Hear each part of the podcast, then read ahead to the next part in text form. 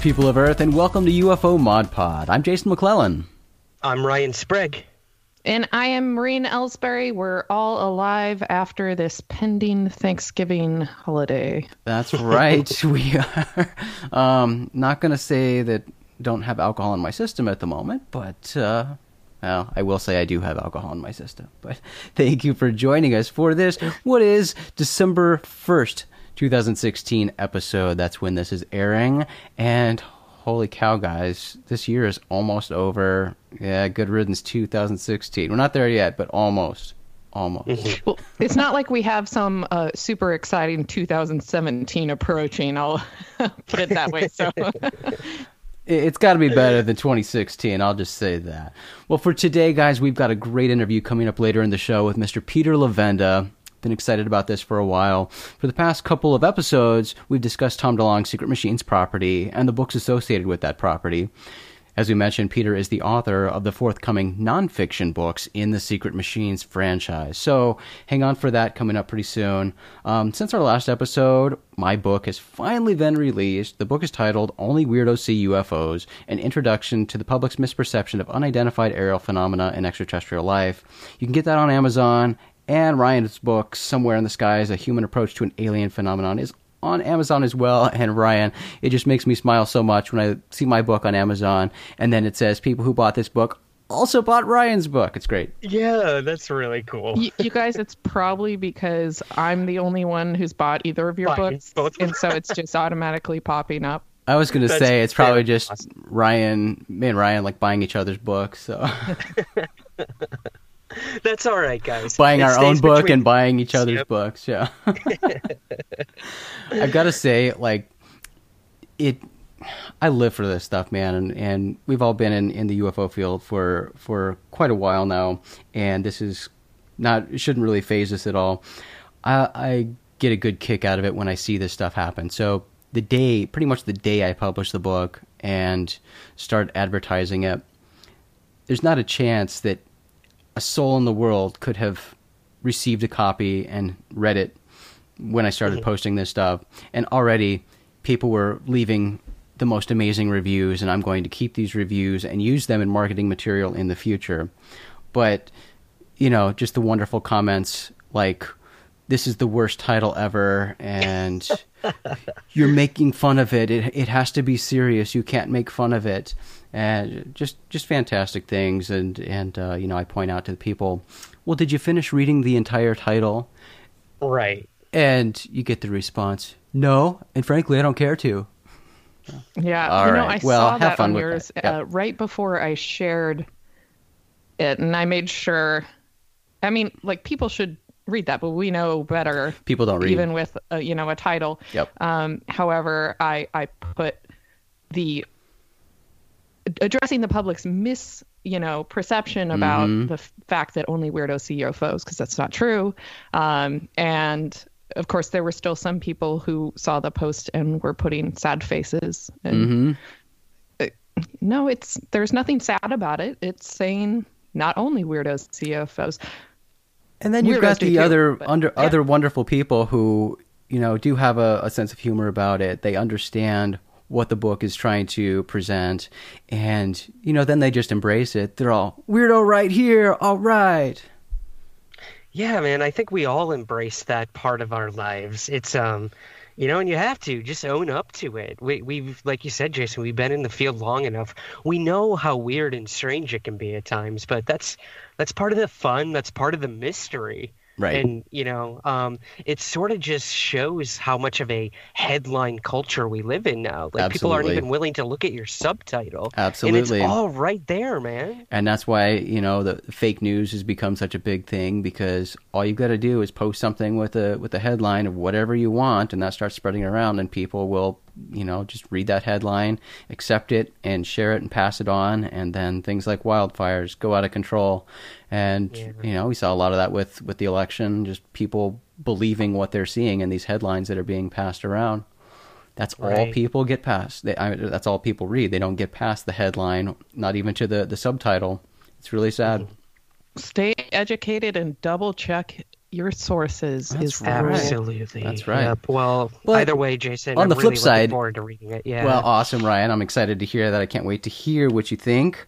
Um, yeah, I'm kind of kind of jealous. Uh, I think Maureen might have been among the first, if not the first person, to hold a physical copy of this book in her hand. Oh, cool. So, so yeah, it was the first picture I saw of somebody holding the book was Maureen. So, and she's promptly uh, dumped it off at her used bookstore. So. Yeah, yeah. well, like I, like I did for Ryan with my book selfie, I'm debating creative ways to give you an actual real book selfie, Jason. So Ooh, you'll get you'll get a better picture as soon as I read it. That Wait, would are be you pretty saying funny that if my you. book selfie wasn't real. Was that Oh, green no. screen? I wish no, actually hiked through the rain up there. Um, no, I'm just still in. I just sent Jason a, a picture of the cover of the book, though. Not nothing good. So Well, Yeah. I, I, I do. you feel free to borrow my example of giving the book away and showing a photo of it, like at Goodwill or something. yeah, Well, uh, there is a new episode of our fictional paranormal audio drama podcast, Redactus, up on RoguePlanet.tv and or iTunes. It's also on iTunes, so check that out if you're a fan of audio drama. This one isn't uh, UFO related per se, but uh, if you like paranormal topics and like audio drama, it's worth checking out. More coming from Redactus, so stay tuned for that. Um, let's see. And I'll bring this up. In recent weeks, a particular UFO related story has caught the attention of several media outlets around the world. Um, it's a pretty sexy story because it's about UFOs, which I think we can all agree are pretty sexy. And it's also about sex. So, sexy story here. Um, essentially, the CID Gallup Company conducted a survey in 2012 of 1,200 people in the country of Panama and it was published in the newspaper El Siglo. The survey found that more than a third of those polled who admitted to having seen a UFO said that they had experienced an intense sexual desire after the sighting. Now, there are several fascinating things about this, but to me, and this is something we've discussed time and time and time again on the show, is just the fascinating way that old stories become new. Here's a story from 2012, and all of a sudden it's making headlines again at the end of 2016. Weird. Yeah, I mean, either way, uh, this story is it's kind of interesting, guys. I, I don't know what you really make of it. Um, you know, a lot of witnesses to UFOs, they say they often feel this sense of euphoria sort of Yeah. spread over them. So you have to wonder, like, what is it kind of sparking within them uh, that's causing these uh, these rather interesting reactions? So Ryan, you've you've personally sat down and and you know had conversations with people who have had encounters and sightings and things like that, and you mentioned they described euphoria. Have any specifically described a sexual desire?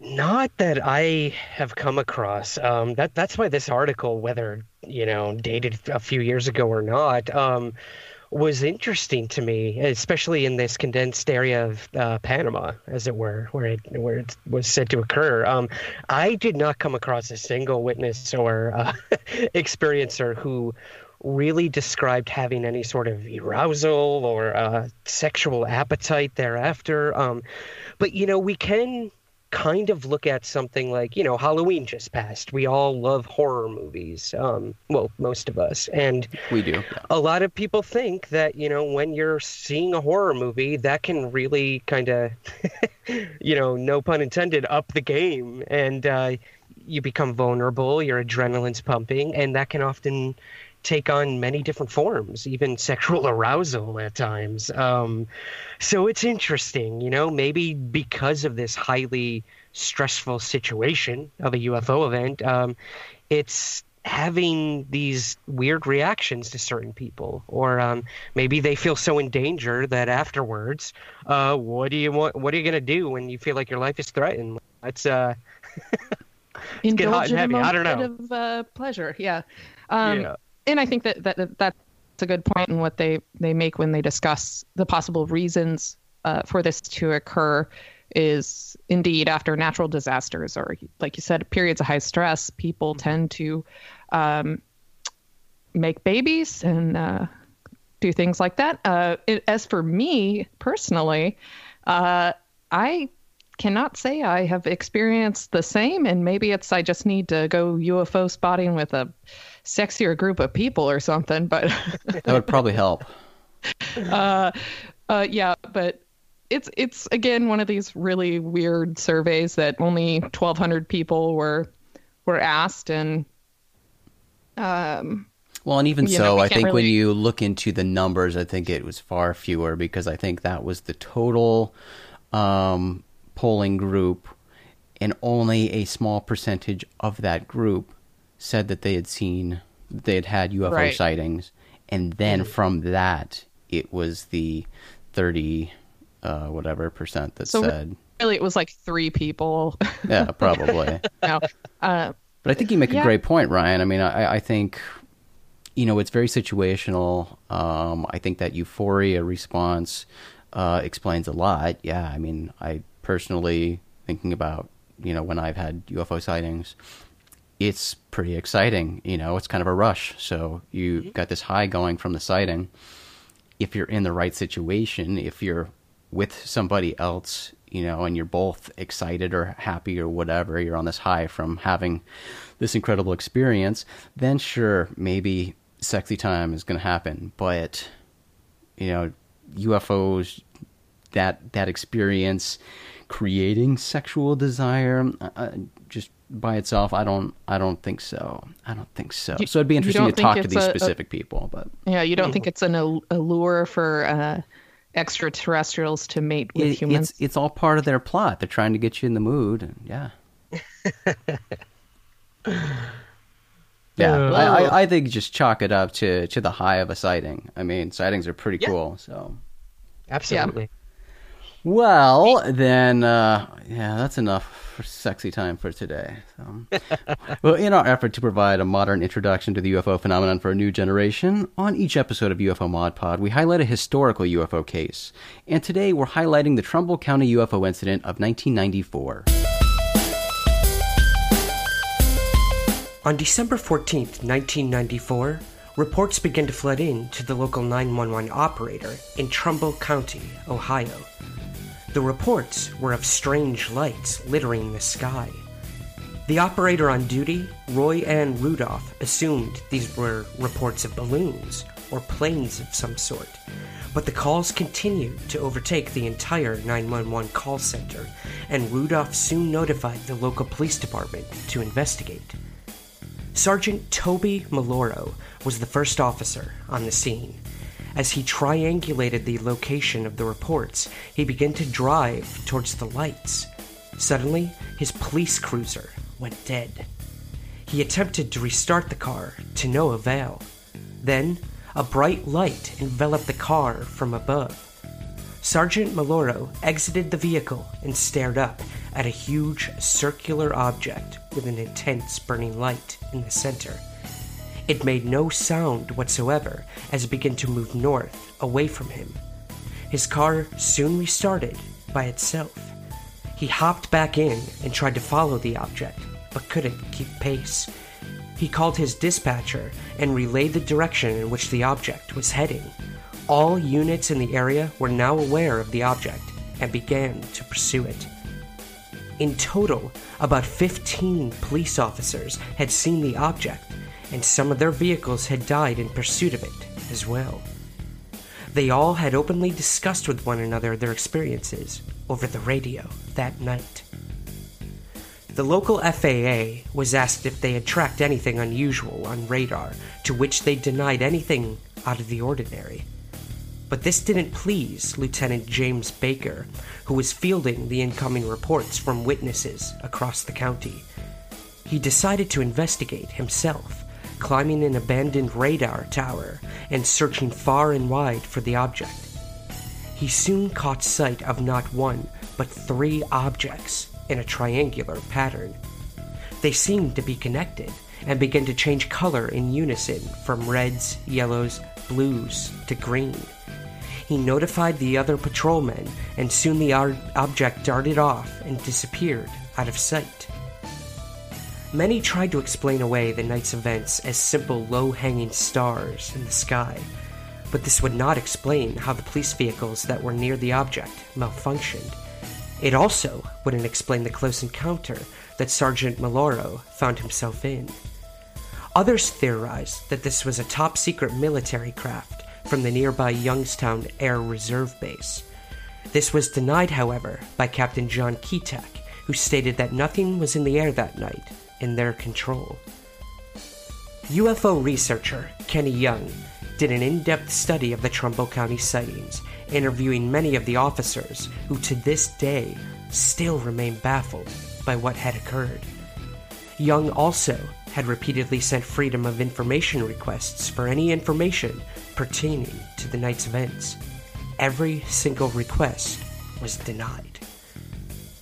Whatever happened in Trumbull County that night and the surrounding areas was truly something that local law enforcement, the FAA, or even the nearby Air Force Base could not explain in conventional terms. It was one of the most widely reported UFO sightings in Ohio's history and remains just as mysterious today as it did over the dark skies in 1994. Dun dun dun. so this is one of those really great UFO sightings because we have so many law enforcement professionals and you know this went on for six hours and we have recordings of the talk since it was in 1994 um, and it's kind of a mystery uh, and there's not a lot of really good possible explanations at this point in time. I'm sure in 20 years somebody will be like, ah, we figured it out. But mm-hmm. um, right now, I don't buy the twinkling uh, stars theory. I don't think that that many people would call in and report that.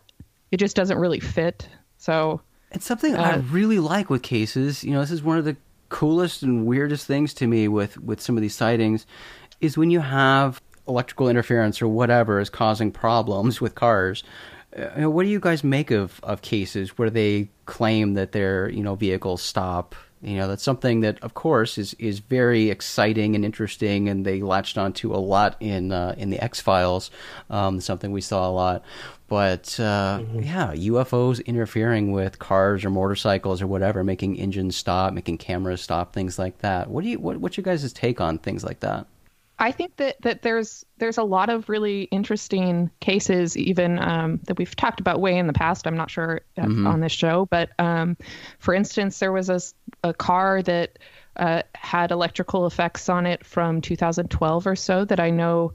Um, we have a friend that was investigating that, and um, they found increased radiation levels of radiation on the car, um, mm. as well as there's been ones with you know that there's been burned wires or or you know some sort of flammable effect that happens yeah. or you know fuzzy radio uh it it seems like something that even could happen if it was something re- you know uh, resulting from some sort of secret military aircraft coming over because half the time we don't know what sort of technology is going on there uh, at the time uh, or else you know, if you're interacting with something from some faraway galaxy or something, you you can't expect that uh, our measly technology might be able to uh, sort of function properly around that. Who knows?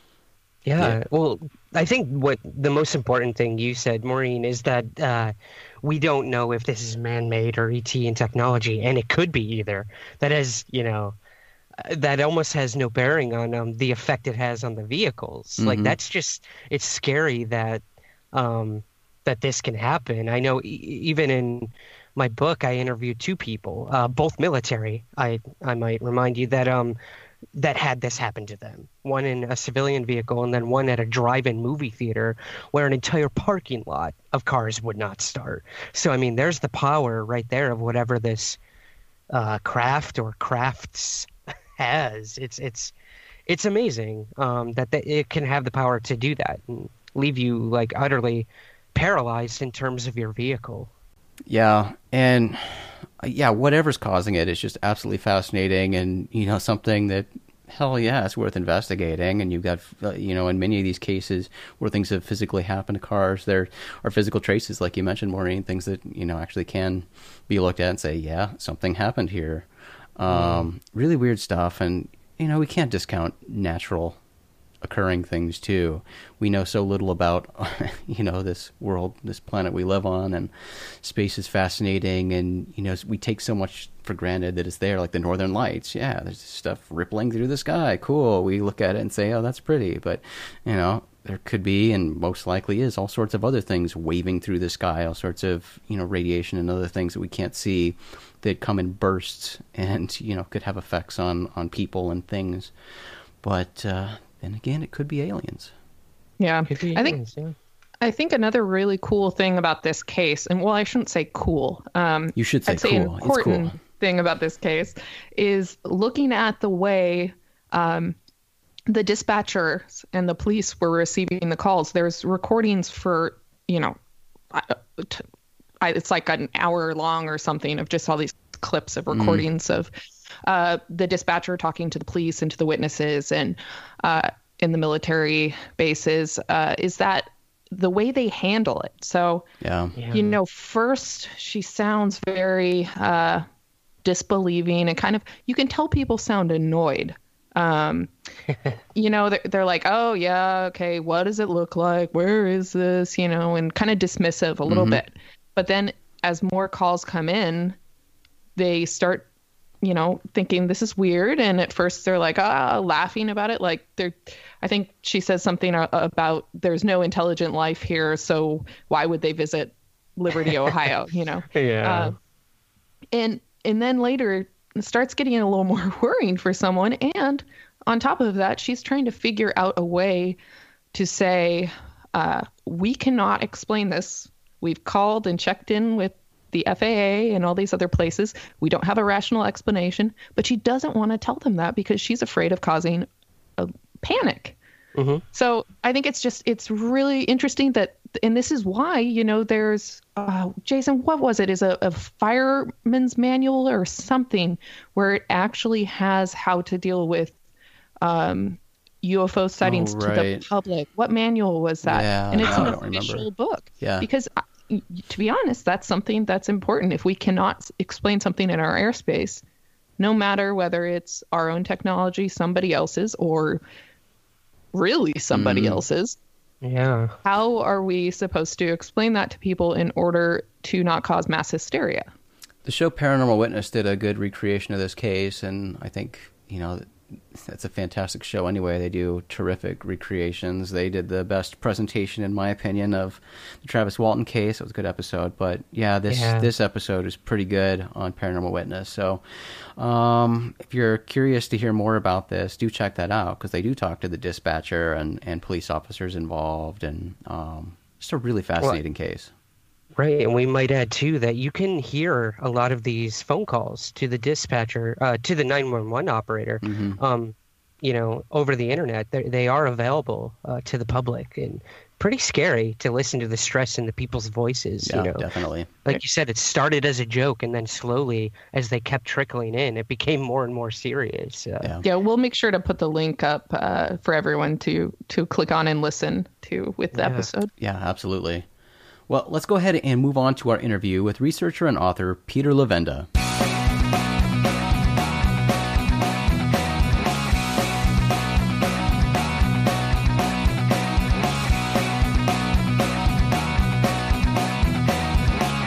It's always such a pleasure getting the opportunity to speak with you. So, uh, thank you for taking the time and welcome to the show, Peter. Not at all. I appreciate it, and I'm glad to be here. Excellent. Well, the last time you and I spoke was actually at the uh, Contact in the Desert conference. Um, I believe that was 2015, correct? I think you're right. I think that's when it was. And uh, at that time, you and I spoke about the Secret Machines project, and that's what we're talking about today. And uh, your contribution to this property is now close, much closer than it was back when we spoke previously. Uh, I guess the the title of that book has actually been announced, and it's uh, available for pre-order now, right? That's right. It's on up on Amazon already. Uh, the books will be released in March, I believe, is the, the date right now. So we're we're gunning for that, and that's book one. Secret Machines, Gods is the subtitle. And uh, some people might not be aware of this, and it confuses me because there are you know many people who have been following the Secret Machines franchise since its inception, but uh, it doesn't seem that everybody's on the same page or doesn't always understand what the the, just the kind of larger picture that Secret Machines is. It entails a whole lot of different elements to it, and uh, you know Tom has said from the very start that uh, pretty detailed in Tom's way uh, what what it all entails, and you know it's never been a secret that uh, the book element of this was going to be both fiction and nonfiction, the the historical fiction and then the the nonfiction. Um, and I believe in multiple interviews he's also stated about the three putting a number to it, three nonfiction and three fiction. Um, so now the people are seeing that yes, there's actually going to be nonfiction books to this property. It's caught some people off guard for whatever reason, but um, talk a little bit about how that works together because we've already seen a historical fiction book come out um, in this franchise written by A.J. Hartley, and now we have your nonfiction element that's coming in and tying into all of this. So, how does that work? Yeah, it's uh, it's really a pretty ambitious program, and it's an ambitious vision uh, that Tom initially had. And when we sat around and started talking about it in more depth and in more detail, uh, we kind of fleshed it out and gave it a lot more dimension. Um, sometimes you can't tell a story really clearly using nonfiction. You sometimes have to use fiction. You have to give a kind of context for what's going on and show the emotional um, content of what you're doing. And I think that the division between fiction and nonfiction is something we're very familiar with in the West. Uh, it's part of our scientific worldview. You know, there's science over here and there's religion over there, for instance. But there's some countries in which, for instance, the biographies of famous people will be will be put in the in the fiction section of a bookstore or of a library, as opposed to a nonfiction. Uh, there are some cultures that believe nonfiction is strictly nothing more than dates and facts and figures. But once you start to tell a story, once you start to tell a narrative, a fictional element comes in. You, you know, I was very close for a while to uh, Norman Mailer while he was still alive, and he believed there was such a thing as a nonfiction novel. You know, there's there's this blurring of, of identities between the two, which sounds very you know obscure and maybe a little bit too intellectual hmm. um, for, for, for, you know the run of the mill sort of uh, approach to literature, but it actually has a purpose. The the fiction and the nonfiction. It doesn't mean when you're telling fiction that you're lying. You know, you can tell a truth in fiction just as much as you can tell it in nonfiction. And what we're trying to do is trying to show um, the nonfiction um, foundation on which the fictional novels are written, so that people uh, will will scratch their heads and say, "Well, wait a minute, this can't be true," you know, and then they'll look at the nonfiction material and see all the, the footnotes, you know, and all the bibliography and all of the, the in-depth reporting on the on on you know events that have taken place or uh, famous individuals involved or uh, philosophical uh, treatises that have been written on this sort of thing, et cetera, et cetera. So it's a kind of multi-level multimedia approach, which is going to be continued because it's not just the books, it's also documentary film. There's, of course, the, the soundtracks that are going with this. There's all sorts of other stuff right. that's part of the Secret Machines project. It's extremely ambitious. And the story cannot be told just with one book. Uh, or even one series of books. It, you need you need really both halves of your brain uh, to get involved. The right and the left, uh, you know, halves of your brain have to be engaged because this phenomenon is it, it resists a lot of what we normally think of as science, what we normally think of as as a uh, a very logical process of discovery. It kind of resists that. And so we're stuck with dealing with people who've had sightings or people who've had experiences of one kind or another. And you know, in in one part of the Western world, we treat these people and their sightings and their their experiences not as evidence. We treat it as stories. You know, we treat them as narratives. We don't always say they're lying. We may say they're, you know, they're deluded or they're mistaken or but it's not true. That's the way it's been handled so far. We're saying that there might be a third way to approach this material. Hmm. And uh, it, it, gets a little deep, but it's you know, it's what we're striving for in this project is to say things that are different and new, and to provide um, a different terminology, a different vocabulary for talking about this. It's really hard, you know, when the field has been dominated by terms like UFO and alien and you know all the rest of it. When you start talking about this material, everybody thinks they already know what you're talking about. And what we're saying is, no, you know, it is something different. It's a it's on a different level of understanding, and we're trying to present that, doing the best we can with the help of the people that we've talked to, and uh, with our own, you know, exposure to various types of disciplines and everything else. We're trying to put together a different kind of an approach to this, and to reveal, actually, in more detail what's really going on. And that's really, you know, the the end result of all of this is going in that direction. Something that I think is important to highlight and bring to people's attention if they're not aware is just how interconnected this process is. Uh, you've been involved with this property since the very beginning, and you it's not compartmentalized it's not isolated. You don't have aj hartley working on the historical fiction and you working on the nonfiction. You've all kind of been working together on this whole thing from the start right Yes, we feed into each other on this. I mean, uh, especially in the very beginning, the very first year, um, AJ, I mean Andrew Hartley and and Tom and I would be together and we'd be talking about this, and then I'd be I'd be sharing documentation. I mean, my end really is all the documents. It's the declassified documents. It's all of the the articles that have been written, uh, you know, in scientific places as well as in as in UFO stuff, uh, uh, media. So putting together everything plus a lot of additional information that's relevant to this study, which doesn't have UFO stamped all over it, which may be about uh, astronomy, may be about quantum mechanics or, or something else, but relevant material. So putting it all together and having these conversations and then sharing the documents back and forth um, so that everybody is sort of on the same page.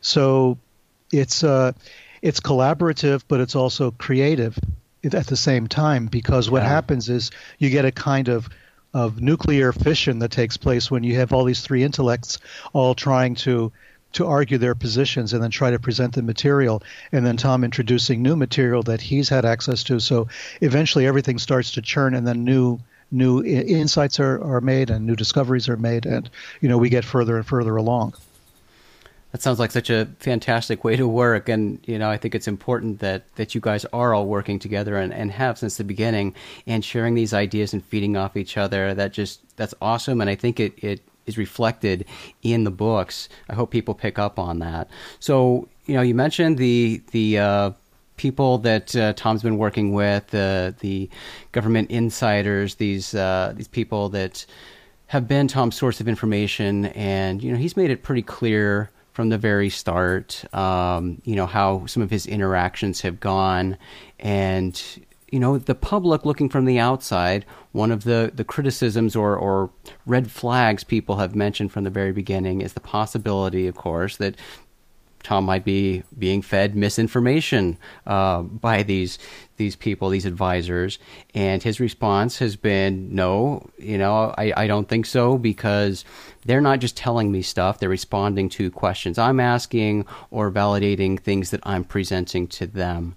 Um, so he doesn't feel that uh, there's there's misinformation or, or he's being used in any way uh, along those lines.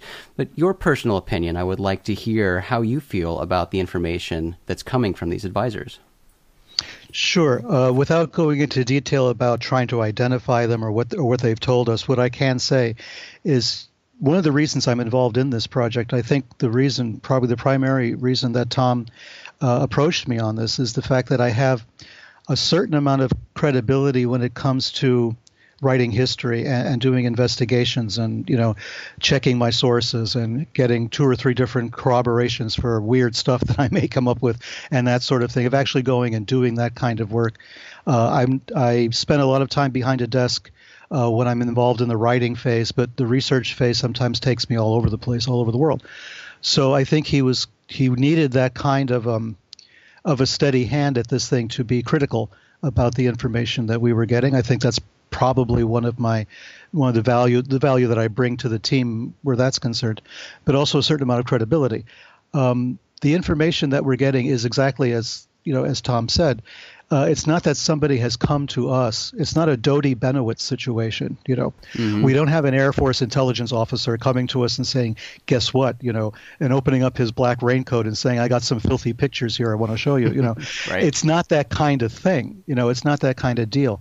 Uh, in the first place, the people that we deal with, uh, without getting into details, Doty would not really be in the same room. But more than that, it's more of a question of exactly as Tom said, we're asking the questions.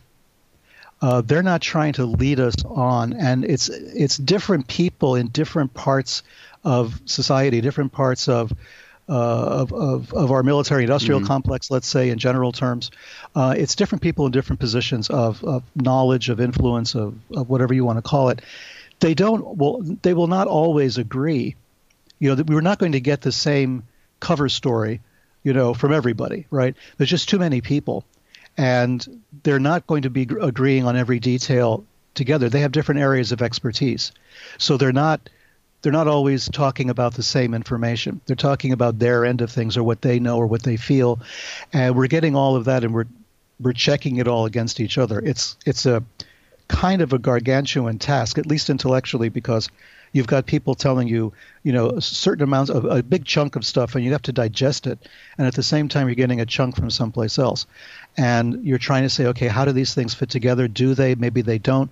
Maybe these guys are disagreeing, and it's a long process. It's been going on now for about two years, uh, in my case, and I've been taking all of that information and putting it up against everything else that people know in the UFO community and trying to see are there points of connection? Mm. Are there things that are totally off the wall? You know, is there some consistency here?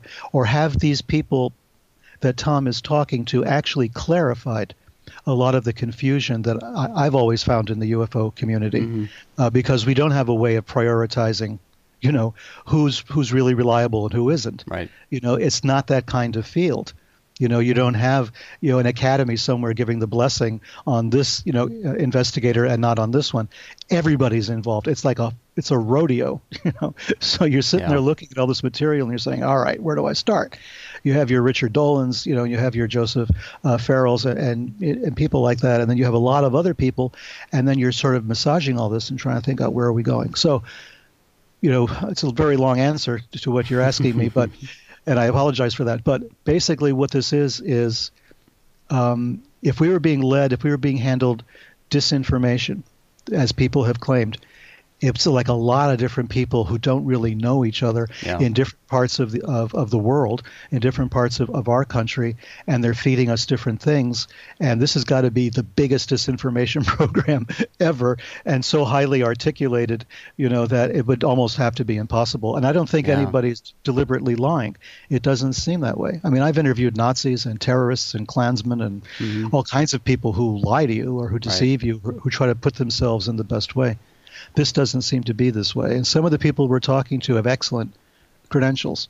They're not unknown uh, agents right. working, you know, undercover. These are people that we know that we can we can backtrack. We can find out where they've come from. So it makes us feel a little better on this. Yeah, for sure. That's really good to hear. Um, well, Sekret Machines as a whole, and uh, the the advisors specifically, got some uh, unwanted attention recently. Uh, an unnecessary and unfortunate attention because of WikiLeaks, WikiLeaks, and people are familiar with that whole debacle. Um, and well, you, I am speaking to somebody who's WikiLeaks famous now. Your photo, for some reason, was. Uh, oh, yeah. to be be something of importance, although that had been uh, you know published by Tom and many times before, right. uh, old news. But uh, yeah, so Mr. Peter Levenda is in WikiLeaks. That's pretty exciting. I, I, don't know if you can talk at all about it, but from your perspective, I, I know Tom mentioned that uh, you know he was having to do some damage control because of that, and that's very understandable. Um, how how much damage, if any, did that really do to the uh, the willingness of these people to work with Tom and Sekret Machines? Well, I mean, it was a problem. Obviously, um, it was a problem for all of us. I mean, yeah. uh, in one way or another, there was a lot of misinformation about what that represented. People just went nuts mm-hmm. uh, with it. They made all sorts of assumptions. There was all sorts of speculations. Um, I think probably the the part that we regret the most is, you know, names of people that should not have been out there. Yes. Um, so that's that's the negative thing. I mean, we have a certain amount of responsibility uh, to sources, mm-hmm. and I've always had that my entire life with everything that I've written. Uh, if people say this is background or or I don't want you to use my name or identify me, then I don't, even though I'd love to in many cases. I mean, I've talked to somebody deeply who was deeply embedded in the in the, the space program, who talked to me openly about you know a, a program called called Magic, you know that existed. It was a real thing, and and I can't quite use it yet. I'm looking for corroboration because this guy won't come out and let me use his name, and the documentation I got from him. So it's it's very, you know, it's very for for somebody like me who likes to research and then you know put it out there. Not to be able to is difficult, and so in this case, we were very protective naturally of sources, extremely protective.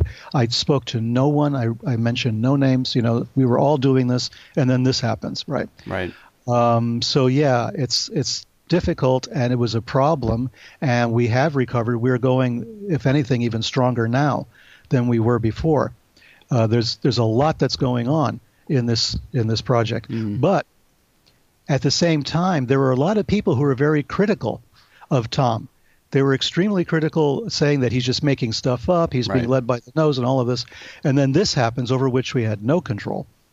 And then suddenly, well, there it is, it's out there. I mean, it's actually proof. We didn't want it this way. Yeah. This was not the way we were looking, you know, to do this. And this was not, you know, obviously was not done for our branding or marketing efforts.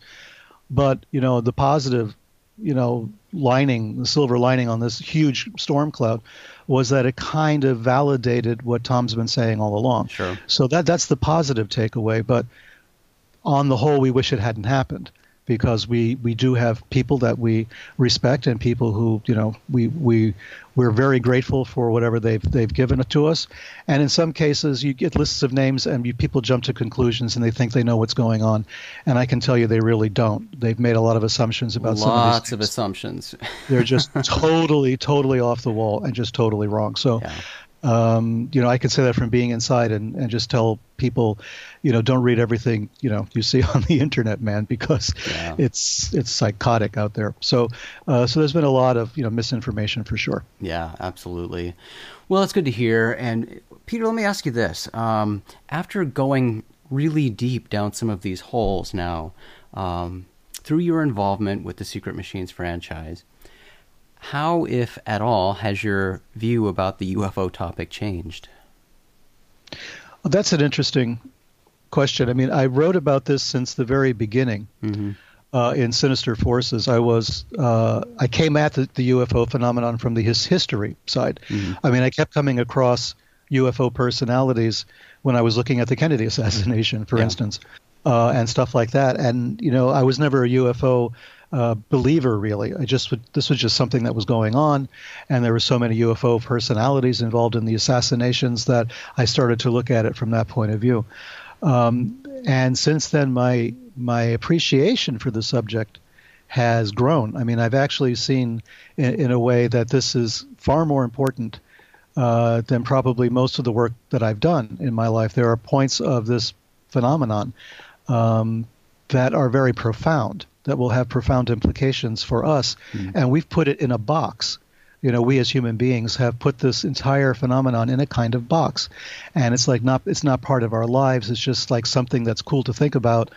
Or if somebody, you know, believes in it, then you consider they're crazy or deluded or something, as, as skeptics do. But there's actually something deeper at work here. And we've all come to this conclusion, I think. I can speak for myself, and I think I can speak for Tom where this is concerned, that there is a deeper element, a deeper aspect of this phenomenon, and the implications are tremendous for us, for, for human beings in general, and we've ignored it uh, for stupid reasons, for silly reasons. We've ignored it because we didn't have, you know, the physical evidence that we needed, or or other things. But there's other implications to this to this phenomenon. There's it's it's operating on different levels. It's questioning and challenging us in ways that I think we never thought possible, and we've tried to ignore. And I think that's that's what's gotten me very involved and very enthusiastic about this project. Well, Peter, uh, since I first heard about this project, I've been really, really, really looking forward to your contribution, and I'm so excited to finally see that uh, we're going to get a glimpse of it, starting with Sekret Machines, Gods, and Official Investigation of the UFO Phenomenon, coming out in March, I believe. And let me ask you something just off topic here to close out. I've wanted to ask you this for a while. Um, being a, an expert on Nazi Germany and uh, having your your relationship with Tom, I'm assuming you're familiar with Annie Jacobson's book Area 51. Sure. What is your take on that? On her conclusion with the the Roswell aspect? Yeah. Um, I mean, her book up to that point is phenomenal. Yeah. Right? I mean, really very interesting, and the whole paperclip stuff and all of that, you know, is is right up my alley. I mean, this is the stuff that uh, that I've been doing for the last, you know, 30 years or so. Uh, when it got to the to the Area 51, the Roswell stuff uh, and Area 51 in general, but specifically the Roswell crash, and her take on it, um, I think, how can I put this in a way that's going to make sense? Um, it's not true from my perspective, okay, I'm talking only for myself. It's not true literally the way she's presented it. Mm-hmm. I think that she's in error there. Um, but I think there's an element of truth in what she's talking about that needs to be explored more deeply. I think she was, in the end, like many of us are, led astray a little bit with this information. Uh, it's kind of a hangout, you know, and uh, people reacted to it in different ways. But from my point of view, I think that she was almost right, if you know what I mean. Sure. But but not right enough so that the thing kind of falls apart. My problem with some of this material is that you can get really close to the truth, but if you jump the gun and you publish too soon, you risk devaluing your own work and invalidating the work of other people at the same time because these the skeptics and the people who are out there trying to shoot this down are looking for anything that's wrong. If you don't dot your i or cross your t that would be enough you know to devalue your entire you know years years and years of research and work. So you have to be very careful in this field i think. And at the same so, time plenty of people to jump on that incomplete uh, kind of rushed not fully researched uh, claim and run with that as well. Well, that's the problem. She didn't. Yeah. You know, I, yeah. I mean, there was no corroborating evidence. I think you could sink your teeth into. Right. And people fight with me all the time. They want me to come out and say definitive things about things, you know.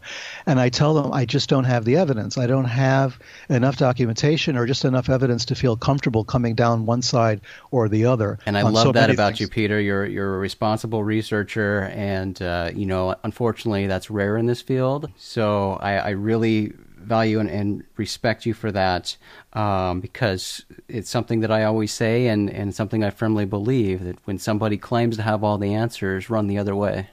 Oh, yeah. Double time. Be very yeah. careful about that. Yeah. I'll ask you one more question, Peter. I'm, I'm so happy to see uh, that Jacques Vallée has the foreword in the upcoming Sekret Machines book. Random question. What, how do you feel about that?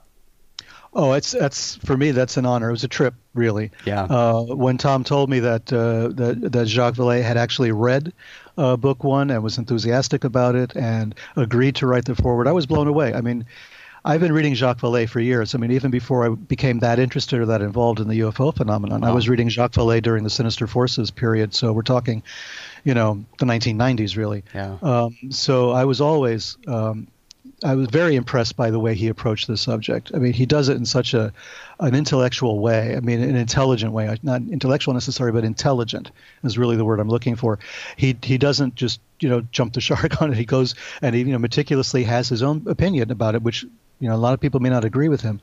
But Jacques Vallée and sort of John Keel, sort of in that area, you know they're looking at the phenomenon from from a, a different angle completely and that's something that i liked a lot. And i have an anecdote about that because as we all know jacques vallée was played by francois truffaut in close encounters of the third kind right. uh, the french uh, you know ufo expert. And i saw the screening of close encounters of the third kind you know in new york when it first came oh, out wow. the actual screening. And i was sitting in the row behind francois truffaut Oh wow! so I felt I was sort of in the middle of the real and the imaginary. You know, I finally at one point was able to meet Jacques Vallée, and it was just incredible. I mean, I said, you know, I, I saw your doppelganger. I mean, you know, 30, 40 years ago in the 70s in New York, and you know, here I am seeing the real thing. Oh, it was a very strange, bizarre, bizarre set of events. But, Yeah. But I, I admire Vallée's uh, integrity as well. I mean, his intelligence, his approach to the subject matter, his perspective, which is kind of unique on all of this, and the idea that this whole thing may be a control mechanism. To me, it's very it's a very interesting perspective on all of this, and it takes it to a different level, which is what we're trying to do. Yeah, and having him right there at the beginning of this book, uh, kind of kicking the whole thing off, adds a great, great level of credibility to the whole project. I think. We're, we're very proud and very happy of that. Absolutely. Excellent. Well, Peter, I am so excited for you and for everybody else that people are finally going to get to read what you've been working so hard for so long on now. Oh, yeah. Um, and I'll definitely have to have you back on the show to talk more about Sekret Machines after the book comes out so I can discuss it with you after I've read it um, and then talk about where the project is going from there. Absolutely. All right. Outstanding. Peter, thank you so much. And uh, as always, wish you continued success with uh, going down these deep rabbit holes. Many thanks. I appreciate it. Thanks again to Peter for taking the time to talk with us today. Peter's fantastic, and we're all pretty excited to read the first nonfiction book in the Sekret Machines franchise. Well, that's going to do it for this episode of UFO Mod Pod. This show and other great content can always be found on our website, which is rogueplanet.tv. UFO Mod Pod is also on Google Play Music, and of course, you can find UFO Mod Pod on iTunes. Subscribe to the show on iTunes and leave a stellar review if you enjoy the show, please. Also, we love hearing from you. Let us know what stories you'd like us to discuss, or let us know if there's a UFO related event coming up, and we'll be happy to mention it on the show. I will point out that this, the uh, historical case we discussed today was a request from a listener, so just make a note of that. We do listen to requests and look how fast they get on the show. Just saying, guys, send us your ideas and we will take them into consideration. We have a contact form on the website you can use. You can email us at hq at rogueplanet.tv or you can find us individually on Facebook, Twitter, and all over the interwebs. As always, we appreciate you taking the time to listen to the show. Thank you for hanging out with us today. I'm Jason McClellan. I'm Ryan Sprague. And I'm Maureen Elsberry, and in the words of John Lennon, it's weird not to be weird.